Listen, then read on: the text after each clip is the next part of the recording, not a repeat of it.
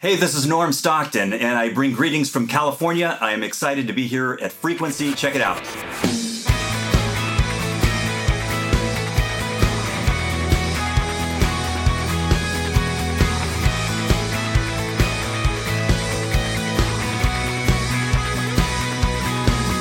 Welcome to the Frequency Podcast, folks. We're glad you joined us. Uh, we are frequency.fm. And uh, Joe and I have been uh, catching up, doing some recordings here. Uh, we just finished listening to me train wreck the last podcast episode that we were doing, um, but it's all in good fun. Uh, I'm I'm not aiming to be the most popular person in your world, um, and and that's okay.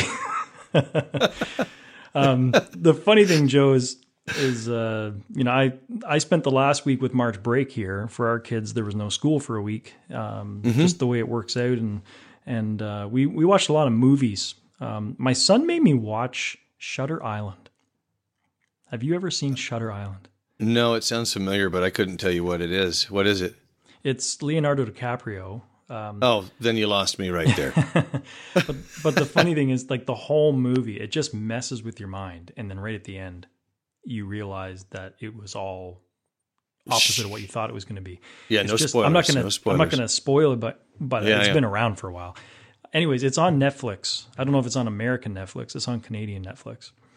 And, I'm not sure. Uh, it's interesting enough to watch once. I wouldn't watch it again, but yeah, it was it was interesting. But we, our well, family, just went to see. Um, I can only imagine in the theater.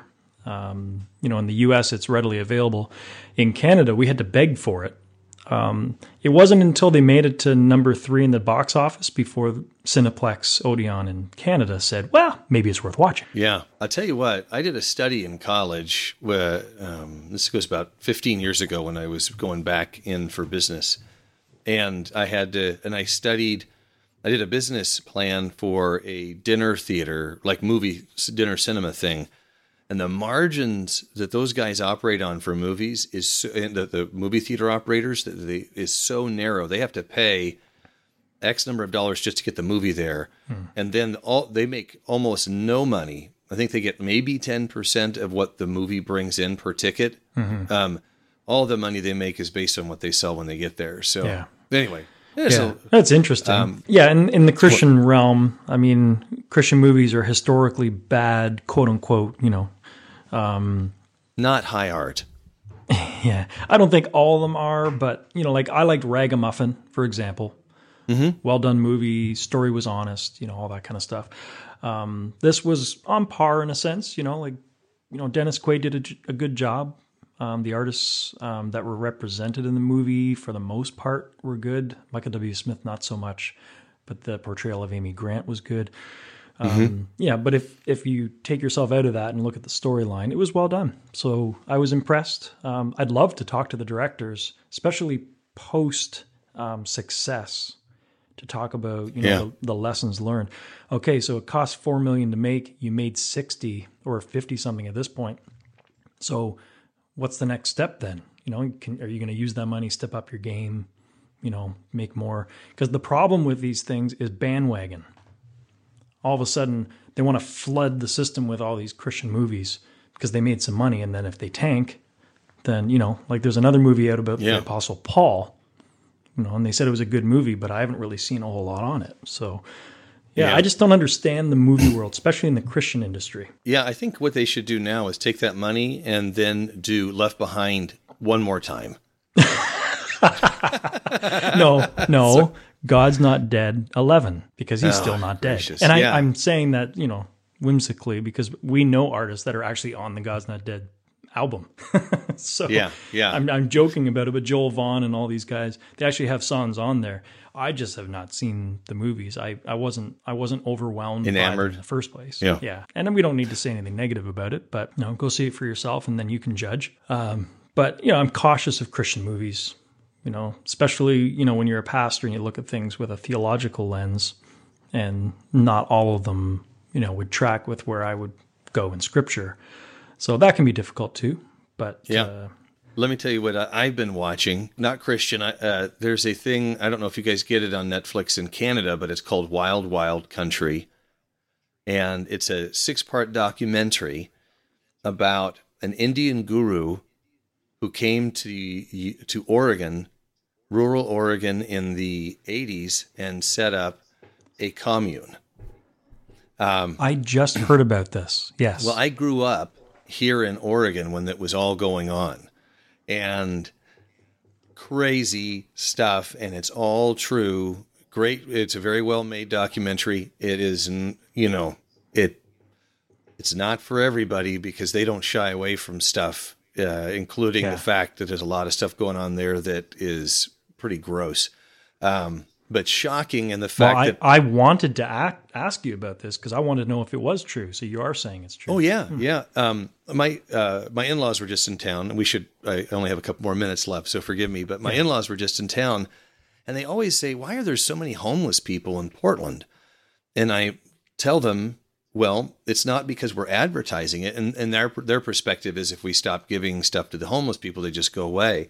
But what happened is is this guru wanted to take over Wasco County, Oregon, and to do so, they sent buses out to major metropolitan areas with homeless, and they recruited the homeless, brought them in buses, brought them to the commune, and had them register as voters in Wasco County, with the idea that they would vote the people who led the commune into the county commission so they could take it over. And ah. what happened is that, that didn't work, um, and they started they started drugging the homeless people, sedating them so they could keep them under control. They found out, um, and then they decided, well, this isn't working. They kicked all the homeless people out. And so they had, you know, I don't know how many thousand, six thousand homeless people that all of a sudden had no place to go. They, well, where'd they go? Portland. Wow. Um, yeah. And so that's the reason why the homeless community is so enormous in Portland. And then it's kind of just become that. But that has really absolutely nothing to do with this episode. Zero. well, I was going to say, I think I looked on the map. It, it's it's east of Portland, right, where that land was? Yeah, it's a, uh, an area of uh, Oregon that um, real close to where my family originally settled. We had a lot of acres out there. It's a place called Big Muddy Ranch.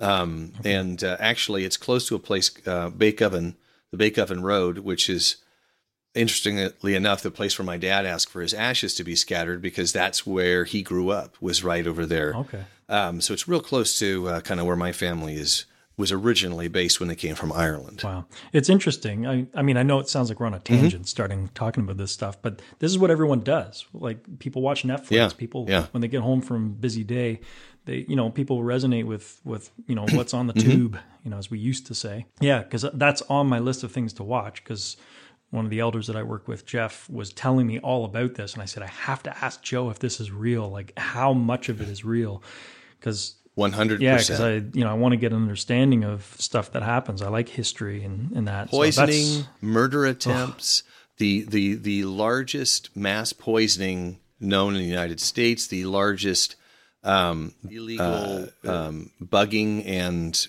uh, you know wow. it's just amazing what happened. Uh, you, yeah, but don't watch it when the kids yeah. are around because yeah. there's just some really gross stuff. Mm-hmm. And anyway, yeah. Well, the as we transition out of this conversation, um, you know, we've been talking talking to bass players, um, getting back into the, the music yeah. realm, which we've been delving in a little bit. Um, yeah, uh, we we got to talk to Norm Stockton in the last episode. This time we're talking to Grant Norsworthy, um, who he's more than a bass player. Let's be honest. Like he, he oh yeah, he does yeah, absolutely. pretty much anything. Um, great accent. you know, if you watch his YouTube yeah. channel, uh, and he's putting out amazing quality content, produced well, spoken well, a lot yeah. of wisdom. Um, yeah, I, I appreciate pretty much everything that he shared recently. Um, so much so that I actually liked his page and want to see it in my feed, which you know, I'm very picky these days on Facebook. Mm-hmm. And uh, yeah, he's just uh, a great guy to talk to. Um, yeah, I don't know if you want to sort of prep us for the interview before we dive in, Joe. Well, no, I think you've done a great job. Um, Dan actually helped coordinate the interview with Grant and uh, just had a, a, really a wonderful conversation with him about his worship ministry in terms of coming in and working with worship teams and helping them really focus on what's important with worship. And we don't really get too much into worship, which is, you know, there's there's a lot of podcasts that address that, mm-hmm, and yeah. um, and we'll be involved in one here very soon. Uh, but um, it's just he's coming in with a um, as a, a very talented, solid rhythm section player and helping people understand technically the foundation uh, musically. Mm-hmm. And then also the heart and the focus behind it as being Christ centered. Yeah. And so we spend a lot of time talking about that, uh, as well as him explaining what um, fair dinkum means. Hmm. And if you don't know what fair dinkum means, you will soon find out in the interview. That's a perfect segue, Joe. Let's dive right into the inter- interview that Joe did with Grant Norsworthy.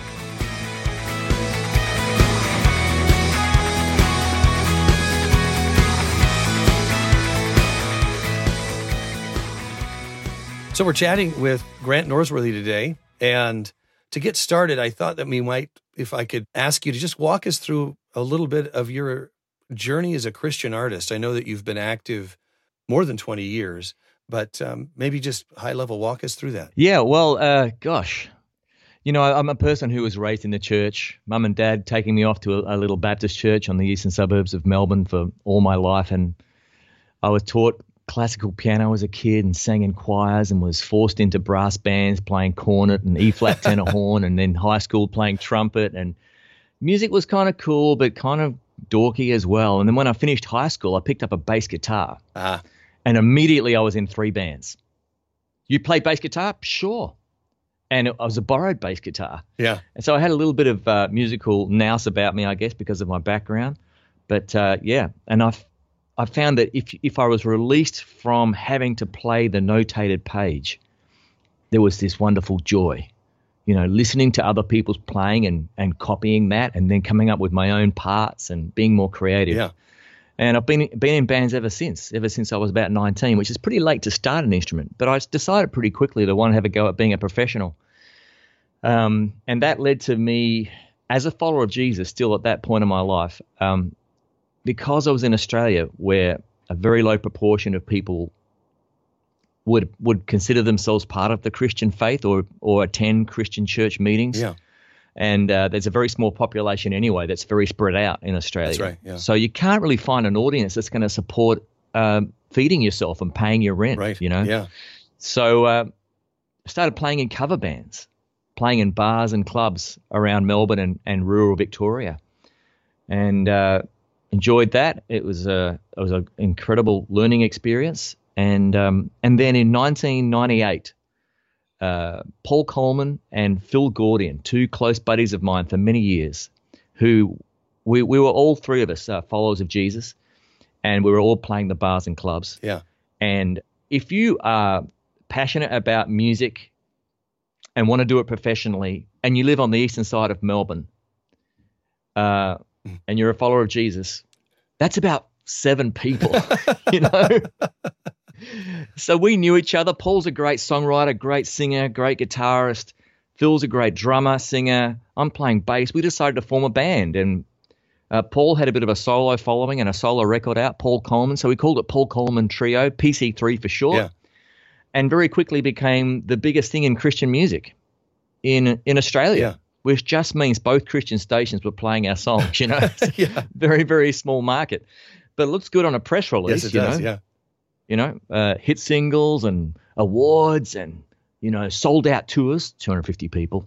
You know, it counts, man. It counts. Yeah, yeah, yeah. And uh, so we managed to sign a recording contract with Essential Records, and uh, we relocated to Nashville, Tennessee, which we all wanted to do. Yeah.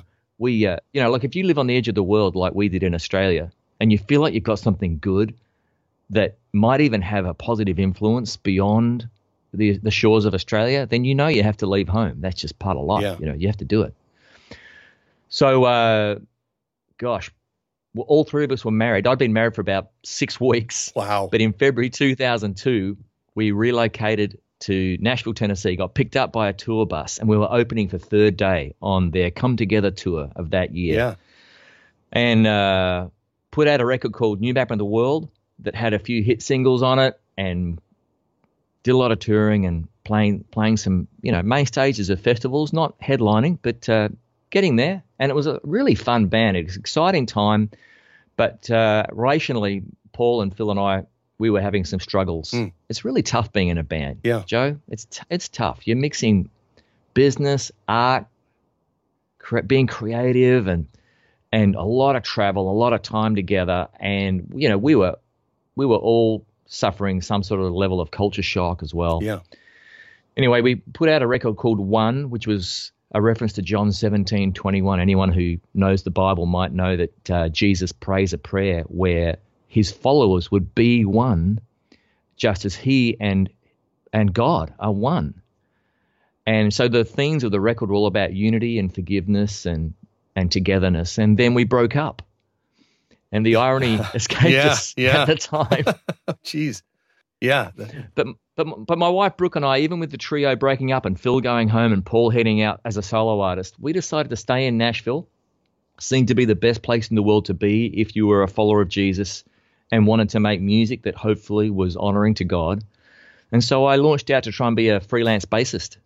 And I managed to string that together for a few years, including three really important years for me as the bassist with Sonic Flood. Yeah. Uh, some people might remember Sonic Flood. Uh, they had a lot of hits, especially in the late 90s, early 2000s. Uh, they were huge. Yeah. Huge, Joe. Yeah. Before I joined, you know? yeah. But nevertheless, I really enjoyed my three years with Sonic Flood. A lot more touring, more recording, and uh, but in 2008, very very early 2008, when I uh, finished with Sonic Flood, um, I decided to to recraft myself as a speaker, a public speaker, and uh, a lot of people thought of me as being a musician, and I tried to say things like, oh, "Look, I'm actually a speaker who can sing songs. I'm not a singer who talks too much." And Fair enough. yeah, that that seemed to work, and, I, and I've been doing that now for ten years, a speaker and a musician. So let me ask, because this question came up as you were describing you uh, as you picking up the guitar when you graduated from high school. And this I don't have this written down, but I just I wanted to ask the question in terms of listening to other bass players and being influenced by other people. Are there any particular people that, uh, off the top of your head, that you think of were particularly influential in your style as it developed? Yeah, definitely. I mean, I my my very conservative Baptist parents would would not let me to listen to mainstream music, but I did anyway because I was old enough to be deceitful. You know. Yes. Yeah. Uh, and so I would have to say John Deacon from Queen and Paul McCartney from the Beatles mm-hmm. and even Geezer Butler from Black Sabbath and whoever played bass on those first two Boston records, which I believe was Tom Scholz, not the guy who's on the record sleeve. right.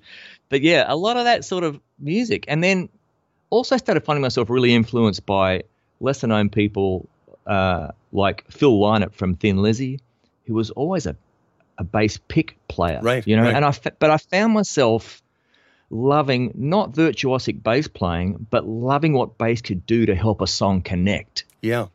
Uh, I, I found myself loving music that wasn't necessarily drawing attention to the bass, but the bass just really shifted a lot of air, you know? Yeah. And melodic bass and bass that really locked in with the drums and played parts. You know, I really enjoyed that. But then when I was playing in cover bands around Melbourne, uh, I was in one band in particular called Supernova, and we played a lot of Tool and Rage Against the Machine and Pearl Jam and yeah. some Led Zeppelin, and it was like, wow, this this was another whole thing for me, which I also really enjoyed. Uh, Dee Murray who played with Elton John for a number of years, was one of my favorite bass players because he enhanced the song without drawing attention to his playing. It was mm. unique. Now you said that these days now you're working more as a speaker. Um, if I if I recall correctly, you, you speak under the umbrella of a ministry, uh, and I think I have the name right. More than music mentor, is that correct? Well, that's very close to correct. Oh, okay. I mean, I just present myself as Grant. No, that's totally fine, okay. Joe. I present myself as just Grant Norsworthy, and my little slogan for America, at least, is Grant Norsworthy, speaker, musician, Australian. You know, it's supposed to be it's supposed to be funny. Yeah. And I'm going to milk this accent for all I can. Yeah. As a speaker, it really helps me out in this country. Yeah, it does. Yeah. Um, but I one of the things I was doing even since 2008 was I'd work with local church music teams, the instrumentalists, the singers, and the and the technicians as well. Yeah. And and try and help them well, initially it was because they were my backing band. A lot of the times, I'd work right. with the volunteers, right. you know, and uh, I found myself with this ability to coach them to be better than they were previously. Um, years and years of playing bass in bands and listening to the overall sound, perhaps more than the lead singer, perhaps more than the drummer, Yeah. you know, perhaps more than the lead guitarist, you know, just going, yes, I'm listening to the whole sound and seeing how it affects people when we do this Yeah. or when we do that. It just really helped me think about the church setting and what we're trying to do in music in the church. And so uh, part of what I was doing is this coaching, and that's what I found the church wanted from me the most. You know, uh, if you present yourself to a church and say, "Look, I'm a I'm a preacher slash teacher slash public speaker," they're like, "Well, we got that covered. You know, we've got we've got a guy who's getting paid to do that." Yeah. But if you say, "Would you like to have a Grammy-nominated, Dove Award-winning musician with these runs on the board as a musician work with your team?" That's the easiest quote unquote sell. Yeah, You yeah. know. and I'm passionate about that, and I'm really good at it. So uh, I formalized that uh, not too long, not too long ago as more than music mentor, uh, because I don't want to just focus on what are we playing and how we're playing it, what are we singing, how do we mix that. Yeah. You got to you got to flow from more than just the notes uh, to get to where I think we want to go, especially in a church setting. You've got to focus on why we have music first, and let the what and the how flow out of the why. So yeah, there's always been this sort of what I think of as being the the heart side of things that flows from there, the heart side, the the big reasons why we sing, and move from there to the what and the how, which I call the art. Right. Not the craft or the specific, the technical aspects of it, but what you're really presenting. Right. And well, well, there's there's plenty of that Yeah. when I when I do these on-site uh, training workshops for church musicians, singers, and technicians. Um, we have to do a little bit of the why first, and then we get to the what and the how. Yeah. We have to first agree why we're having music. What's the purpose? What are we trying to achieve? Because there's a, there's often a lot of mixed agendas. You know. Yeah. Well, I, I'm singing in the church team because I got a degree in music, and I may as, may as well use it somewhere. You know Yeah. or I'm going to pretend to myself that I'm in Hillsong and playing in front of 20,000 people. This is so great. or, you know, like, uh, well, they asked me to do it, so I may as well. No one else is going to. Well, we have music because we always have for 2,000 years. I guess we just continue. You know, there's a lot of reasons Yeah. why, and I try to help us focus on the big reasons why. Well, when I started playing music in church, it was uh, 2003. I was uh, early 30s at that point, and they just said, "Well, you got a guitar, you can sing. Why don't you do some some songs for us?" Well, I didn't, I didn't know what, and I'm going to put this in quotes. Nobody can see this. What worship music was, and mm. people said, "Oh, you're a worship leader," and I'm like, "I don't know what that is. I'm just the guy who goes mm. up and I help lead this group of people, both the musicians and the congregation, and I was not good at it. But it seems like uh, I had to learn what other people meant by their definition of worship because it, where I had grown up, worship was more than music. Uh, It did, I didn't connect those two. I'm interested, you know, because my background is a little different. What's your definition of worship and how the music fits in with that? Oh, thanks for asking. Um, this is a subject I'm really passionate about, but I'm an Australian bass player. You know, I've got to keep it simple. Yeah, yeah, So I found it really helpful to go back and look at how the word worship was used originally in our English language. Because if you notice, like words change over time. As an example, the word awesome is so overused and misused in 2018 that it's lost almost all of its deep, profound meaning. Right. You know, it used to be a word that we used to describe something that filled us with awe. yeah, And awe means I'm totally and utterly overwhelmed and amazed, and there's a component of fear yeah, when the, when I am filled with awe, when something is awesome. But you know, in 2018, I was at a restaurant recently, and I the the waiter said, well, "Would you like a drink?" And I said, "Just water, please." And he said, "Awesome." You know. so, yeah, and he's not wrong. That's how the word awesome can Yeah. be used in 2018. The meaning has changed. yeah, So uh, yeah, it was fascinating for me because I, I found myself in this music industry, and I was playing the Paul Colman Trio that was primarily doing songs to for people to listen to, right, and then I found myself in a band, Sonic Flood, where all the songs were you could say vertical in nature. They were prayers. They were singing praises to God, and the words were on the screen. and We're asking people to sing them. And this Sonic Flood band was known as being a being a worship band, singing worship songs, giving people a worship experience. And our songs were on worship charts yeah, and our interviews were with Worship Magazine and things like that. Yeah. You know, and so I just found myself thinking about this worship. I hear this word used a lot. What what does it mean? So that sent me scurrying back to well, what's the original meaning of the word? And I found that the word worship wasn't said as worship only 300 years ago. It was said worthship. Mm. Worthship.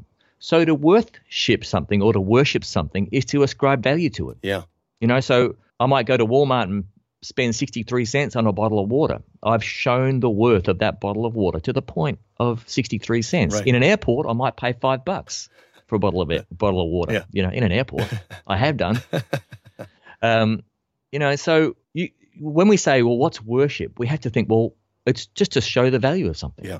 Now, I believe that God tells us, and you- you can see this in the Ten Commandments, especially the first two. But if you stand back from all of Scripture, all of the Bible, I think the big message is worship me, show the worth of me above everything Yeah.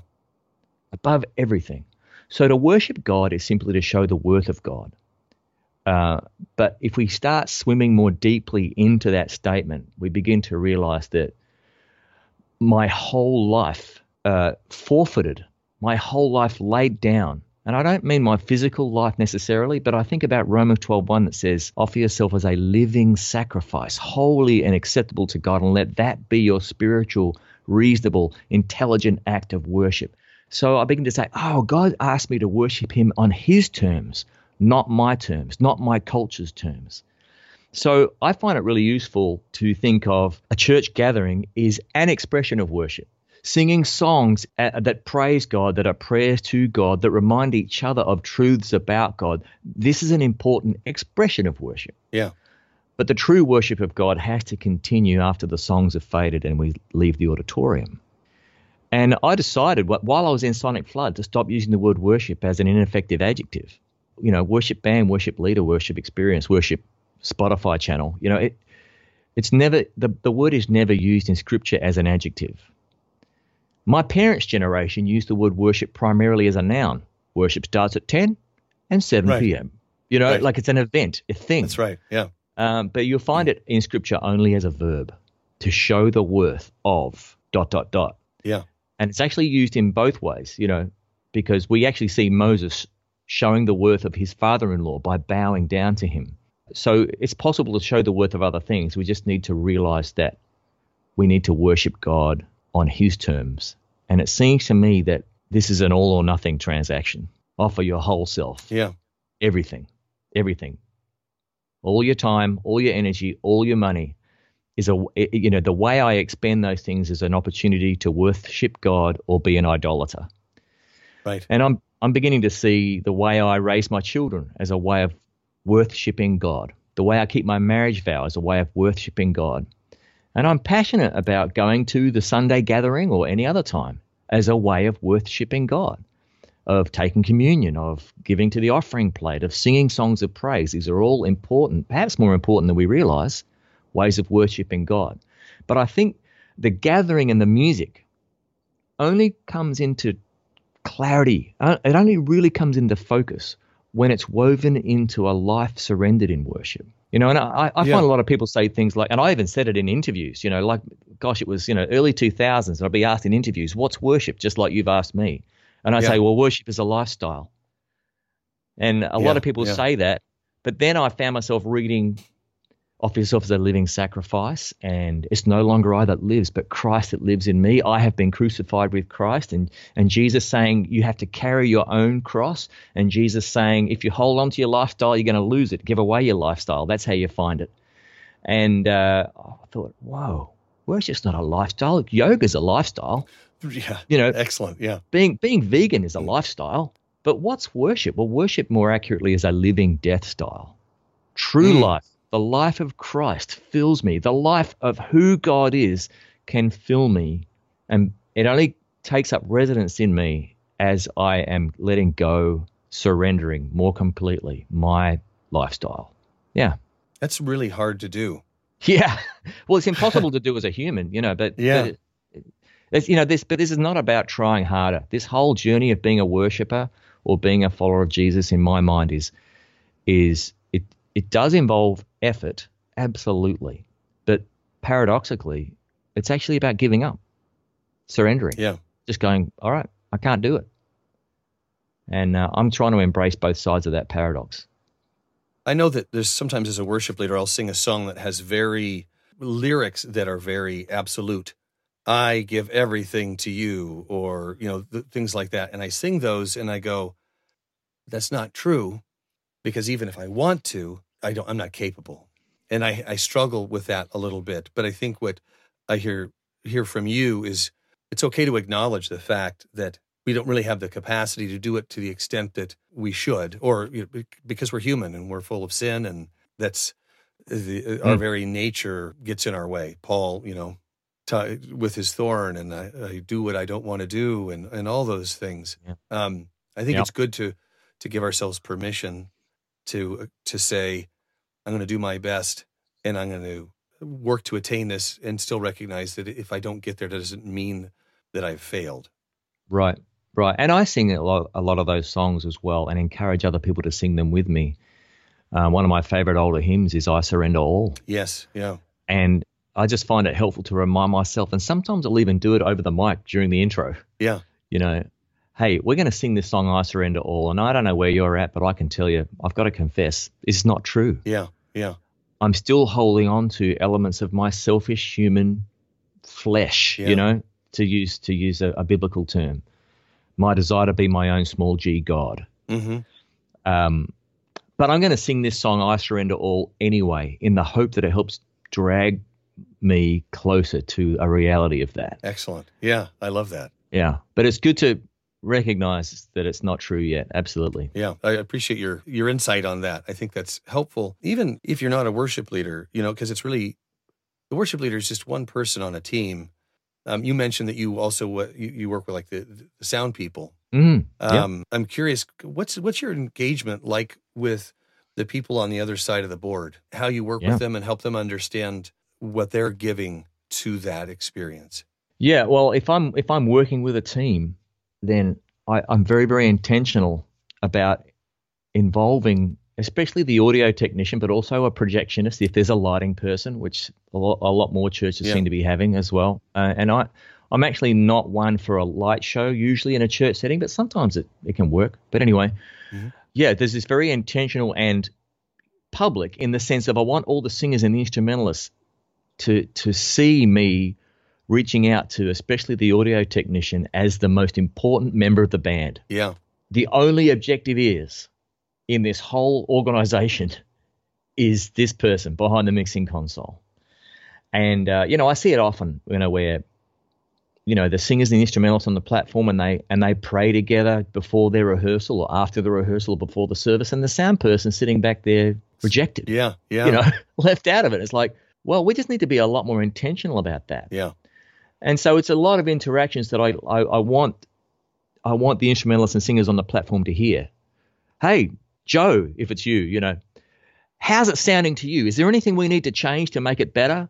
We can't really tell up here, but maybe you can tell. Yeah, I need the the electric guitar amp down. Absolutely, guitar amp down. Don't turn it up later. You know, yes. Like this is not about your tone, dude. Yeah. This is about us crafting a sound that helps engage a congregation. And Joe's the only one who can tell. Yeah. So a lot of that sort of talk, including people in the in the meetings, in the prayers, and uh, just making sure that sound te- technician knows there's there's a metaphoric metaphorical red carpet rolled out saying we we invite you to come and critique us and make suggestions that's a big part of it and i often find sound people just going even the professionals because a lot of, a lot of them are volunteers but sometimes there's professional people yeah. behind the mixing console because we in the church we know that this can be a problem yeah i mean i'd rather have a professional audio tech than a professional guitarist singer yeah i really would in a church setting. I, I could, if I had to choose between one and the other, it'd be the audio tech who's the pro. I hundred um, percent agree with you on that. Yeah. Yeah. Yeah. But I go, thank you so much for. I, I have the audio technicians will say to me, I have felt totally disregarded. Yeah. By the people on the platform, and most of those people who say yes, I'll sit myself behind a mixing console, they're generally not very forceful people. You know, they're not very. Excuse me, you need me to break in here. Mm-hmm. They'll wait. They'll wait till they're invited. So uh, I make sure that the invitation is crystal clear. It's just one of the probably the most thankless job in in that kind of setting because nobody really pays attention to them unless something is wrong. And then everybody Mm. turns and looks. Yeah. You know, so they get none of the credit and they get all of the blame. And um, Yeah. I try to be good by my uh, audio folks, but I also know that I'm not as good as I as I should be with them. Mhm. Um, it's definitely Well- a, a growing edge for me. Yeah, yeah. And but you know, that said, I still want to make sure that the audio engineer is included in this conversation about why we have music and what we're actually trying to achieve. Yeah. You know, I've got a three-year-old son, Casper, and I've got a photograph of him jumping up and down on Brooke and my bed. And he's got a huge smile on his face and his arms are thrown up and he's, it's an action shot. You know, he's poised in midair Yeah. in this photograph. And I show it to the technicians and the singers and the instrumentalists and go, this is a pretty engaging photograph, isn't it? Oh, yeah. They'll say, this is really cool. And I say, well, understand that we are trying to paint a picture for our congregation mu- with notes, with sound, Yeah. with music, with words. And I want you to think that the little boy, Casper, that represents the lyrics and the melody of our song. This is what we're asking people to sing with. This is the most engaging thing about this photograph. This melody and the lyric is the most engaging thing about the songs we're we're presenting. And but the little boy has to have a mattress to jump up and down on. That's the kick drum and the bass guitar, two halves of one thing. Get that bass guitar and the kick drum locked, low, full, rich, shifting some air. And then everything else keyboards, harmony vocals, acoustic guitar, electric guitar, saxophone, bagpipes, whatever you've got.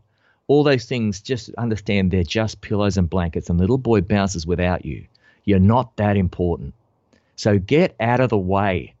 You know, No. get out of the way and don't do anything that gets in front of the little boy bouncing on the bed. Yeah. And if audio engineers, singers, and instrumentalists are all on the same page with that, then we, we can move ahead. I love that analogy. What a fantastic picture, and um, I think it speaks to people in a way that they they can receive without. It's very practical. I mean, it's just a very practical thing, and I and you could Yeah. you could share that with a non musician, and they would get it as well. So I love that. I love that illustration. Thank you for sharing Yeah. that. And that's why I struggle, Joe, with this idea of being a worship leader. Mm. And, you know, it's, we use that beautiful, powerful, original word, worship, show the worth of God, and we and we bring it down to this quite small part of our week. You know? Yes. Yeah. And so I'll ask a team, all right, we're going to talk about why we have music. Why? And they'll say, because we want to worship God and we want the congregation to worship God. And I'll say, I agree with you. I know what you mean. How do you measure that? Silence. Crickets. You know? Yeah. It's like, okay, so your culture has taught you that you're a worship leader and you've got to somehow make that group of people worship God. I'm going to let that bag of rocks fall off your shoulders. You are responsible for congregational singing. It's one of the ways we worship God. It's an important way of worshiping God, but it's not confined to just this act of singing. Yeah. So let's focus on this. Let's get this group of people singing praises to God, singing prayers to God, and singing truths about God. Let's let's make sure they are singing. And as I travel around, Joe, I see a lot of people on the platform confused about what they're really trying to do. Yeah. I see a lot of people in congregation confused about what they're being asked to do. Am I here to listen to a cover band? Or am I here to sing? I don't know. I'm going to fold my arms. Yes. Yeah. Absolutely. Yeah. So we, we need to make it absolutely clear what are we shooting for? And we've got to shoot for something that we can measure. Because we've got we, we want it to be worshipful, absolutely, when we're singing these songs. But we had to leave it to God to measure how truly worshipful it was. You know what I mean? That's right. Only He gets to decide. We don't have an app you on hear our phones that measures like the effectiveness of, of Right. worship. That's right. And if you think you've got an app that measures dBs on your phone, you're wrong. Anyway, moving on. uh, so that's on. Moving on. Yeah. uh, to me, it was absolutely freeing.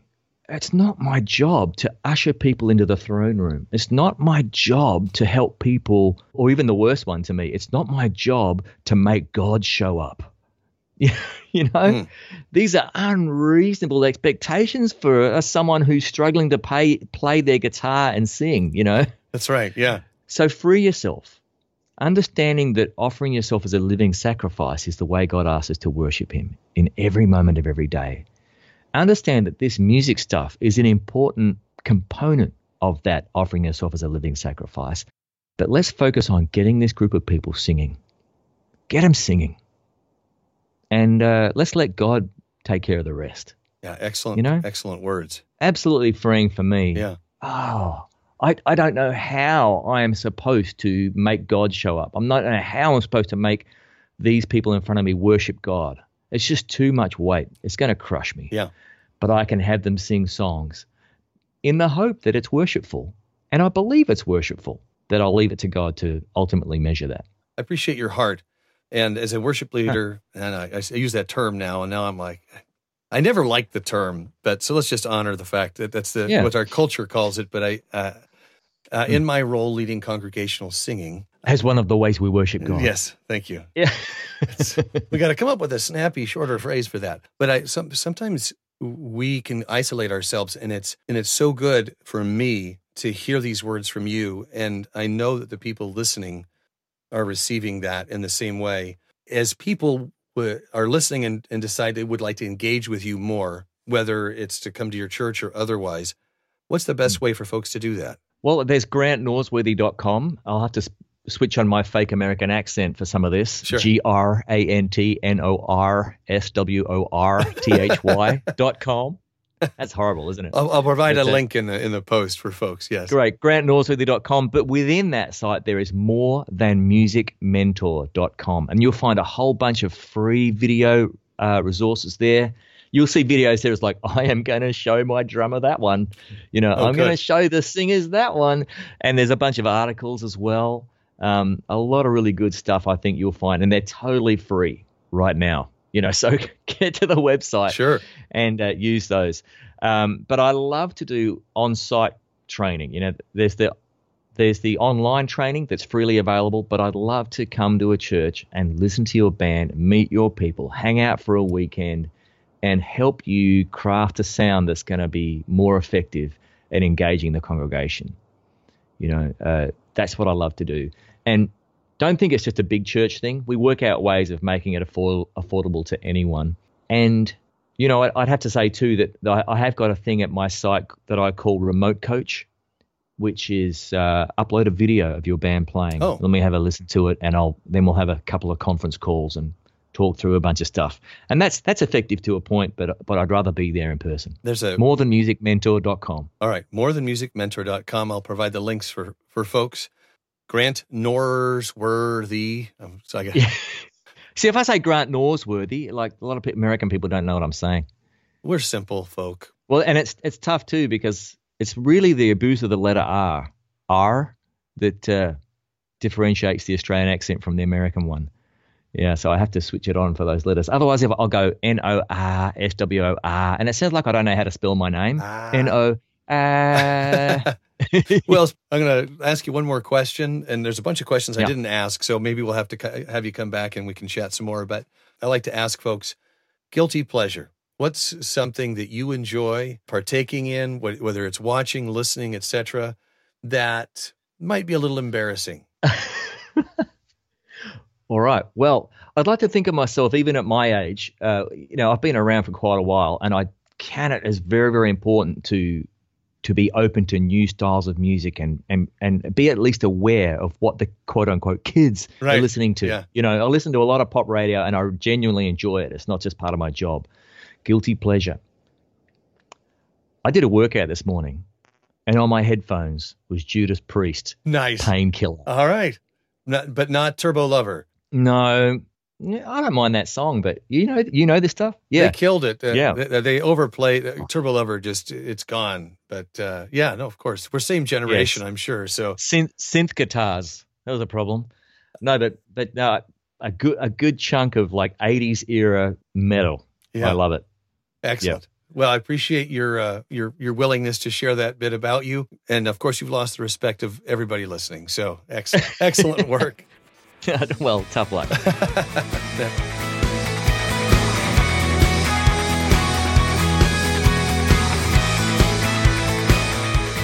Thank you, Joe, so much for for that interview. Uh, man, I could listen to to him all day. You know, the, the wisdom that comes from him. Um, I have to also say, uh, on our social feed, we've shared some of his infographics. He's been really good at articulating with humor and sarcasm, but Yes. reality of of where we need to look when it comes to picking keys for music and worship and liturgy for stylization or embellishment or not. Um, he's yeah, everything that he's pumping out is is solid, uh, is biblical. There's a lot of wisdom there. So um, yeah, it was great to be able to hear from him. I'm glad you appreciated it, and I hope uh, the audience did as well. And uh, just a shout out to Grant, keep up the good work. Um, people mm-hmm. really need to hear what you're doing, and uh, definitely check out the links on um, on the website uh, so you can get over. Yeah, I believe it's um, more than a music mentor.com, I think is this website. I don't know why I remember that, but I remembered it off the top of my off of well, that's my good, head. That's, so, and I'm yeah, terrible. Um, because you should have heard that last episode. oh, yes. Anyway, I'm gonna I'm gonna find out I'm totally uh, wrong. It doesn't matter, folks. Humble. Go to our go to the post for this episode. We will have the links to Grant stuff. Jump over there, engage with him. He's a great guy. And uh, by the way, folks, we appreciate you. We appreciate you for listening. Mm-hmm. Um, and uh, we want to hear from you. So if you like what we're doing, let us know. If you don't, stop listening. No, no, we don't know. We don't care. just just jump in a lake. We'll there just we'll get on with our life, and and you get on with yours. All right, connect with us at frequency.fm. Take care, everyone.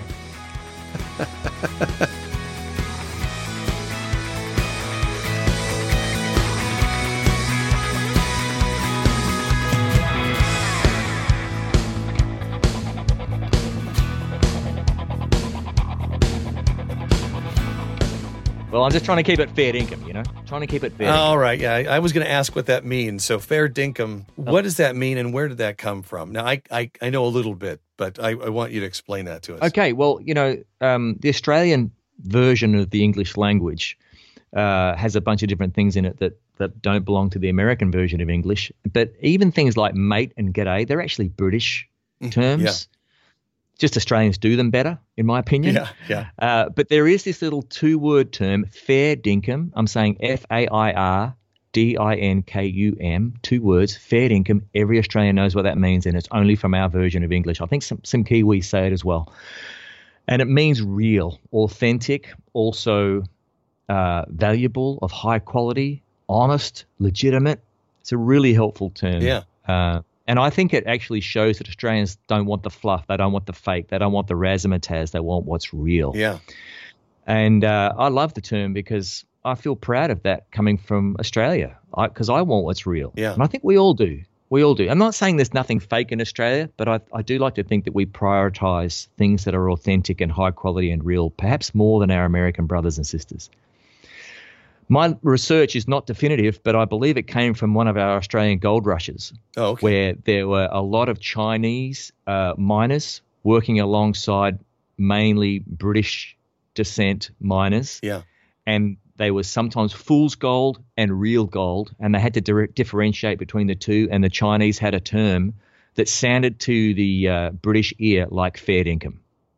So a Chinese miner would say something in Chinese that apparently has no perfect match, but British people heard it as fair dinkum, and so they started using the term as well. This is fair dinkum gold. That's fool's gold. That's fake gold. But this is the fair dinkum, and uh, yeah, that's probably from the you know, the 1800s gold rushes in Victoria or New New South Wales, probably. I love that. I love understanding where words came from, and it's a great term. And I wish that um, Outback Steakhouse would stop it. Just yeah, hey, good good American food, Outback Steakhouse. Yeah, yeah, yeah.